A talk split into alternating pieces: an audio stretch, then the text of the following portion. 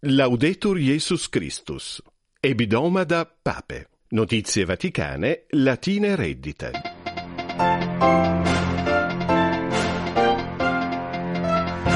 Franciscus et Medius Oriens. Dialogus pacem conciliat, minime autem bellum concitat et terrores. De terre motu in Afghanistania, pontifex ait, genti illi, tant'opere laboranti subveniamus. Apud synodum commissionis participes sunt electi ad summarium referendum. Salutem plurimam omnibus vobis dicit Marius Galgano, audientibus nuncios latinos. In audientia generali orat pontifex pro iis qui bellum patiuntur, inter Israel et Palestinam exhortum, refert monia parente. Petriano in foro audientiam ad finem adduxit Franciscus Papa Sancte Iosephe Bacite dicatam ad pacem cohortans in Medio Oriente. Merentes et anxi quod in Israel ac Palestina accitit sequimur.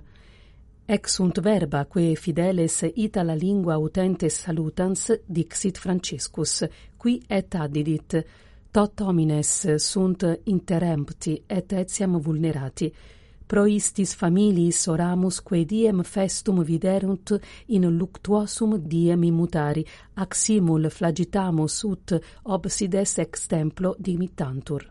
Audientiae generalis sub finem peculiarem in modum animum suum ad Afghanistanie gentes convertit Franciscus quae die septimo mensis octobris in orientis partem funesto terremotu est quassata ex quo circiter tria milia hominum interierunt, et ad decem milia vulnera acceperunt, loquitur Rosarius Tronolone. Populus iste est juvandus, qui tant'opere laborat, ut fraternitatis more gentis dolores leventur, ac necessaria pariter restitutio sustineatur.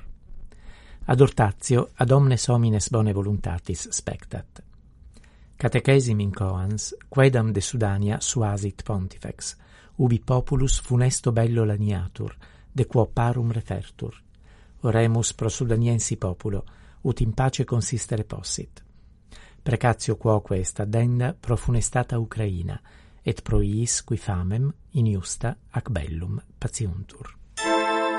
Post meridiano in conventus synodalium operum die lune suffragia sunt lata de participibus eligendis commissionis summarii referendi quod planum fecit Paulus Ruffini, prefectus dicasterii pro communicatione sancte sedis, cum apud sedem Vaticanam diurnariorum synodi de synodalitate opus conjunctim summatumque referet. Commissioni summari referendi officium est non scribere, sed ex intervallis exquirere, emendare et comprobare preparationis opera lineamentorum summari referendi, quae sessioni sunt exhibenda, ut ex normis eruitur.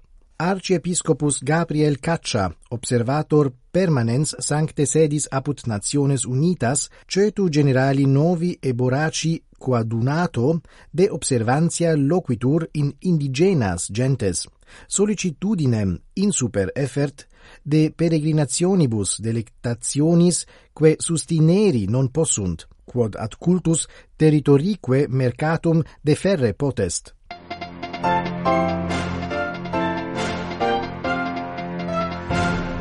Hec satis sint dicta, eventura proxima hebdomada, etiam atque etiam valete,